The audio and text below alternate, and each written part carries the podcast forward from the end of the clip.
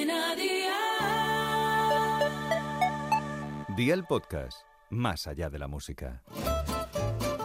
¿Qué cenó hoy? Con Masito. Hola familia, con esta cena de salmorejo vamos a disfrutar de un plato tradicional. Una comida con unos ingredientes muy fáciles de conseguir y muy económicos. Así que veo por la libreta y toma nota de los ingredientes que te doy la receta.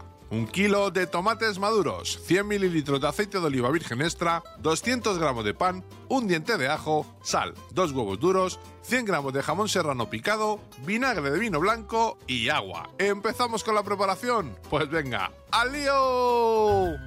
Cuece durante 7 minutos los huevos en una cacerola con agua hirviendo y un chorro de vinagre. Quítales la cáscara cuando estén fríos, pártelos en trozos muy pequeños y resérvalos. Lava los tomates y córtalos en trozos, ponlos en un cuenco grande y tritúralos bien y cuélalos. Agrega el aceite, la sal, el diente de ajo y el pan partido en trozos. Tritura de nuevo hasta que obtengas un puré bien espeso tapa el bol e introdúcelo en la nevera hasta el momento de comer. Sírvelo en cuencos individuales con jamón y huevo picado y amigo mío, ya tienes la cena lista. Así de fácil, así de Aldi. Consejito del día, a mí personalmente me gusta disfrutar de esta maravilla bien fría. Los deberes para mañana te los dejo por aquí. Apunta y te recuerdo que en Aldi tienes todo esto de muy buena calidad a precios aún mejores. Un calabacín alargado cortado en láminas longitudinales, queso rallado,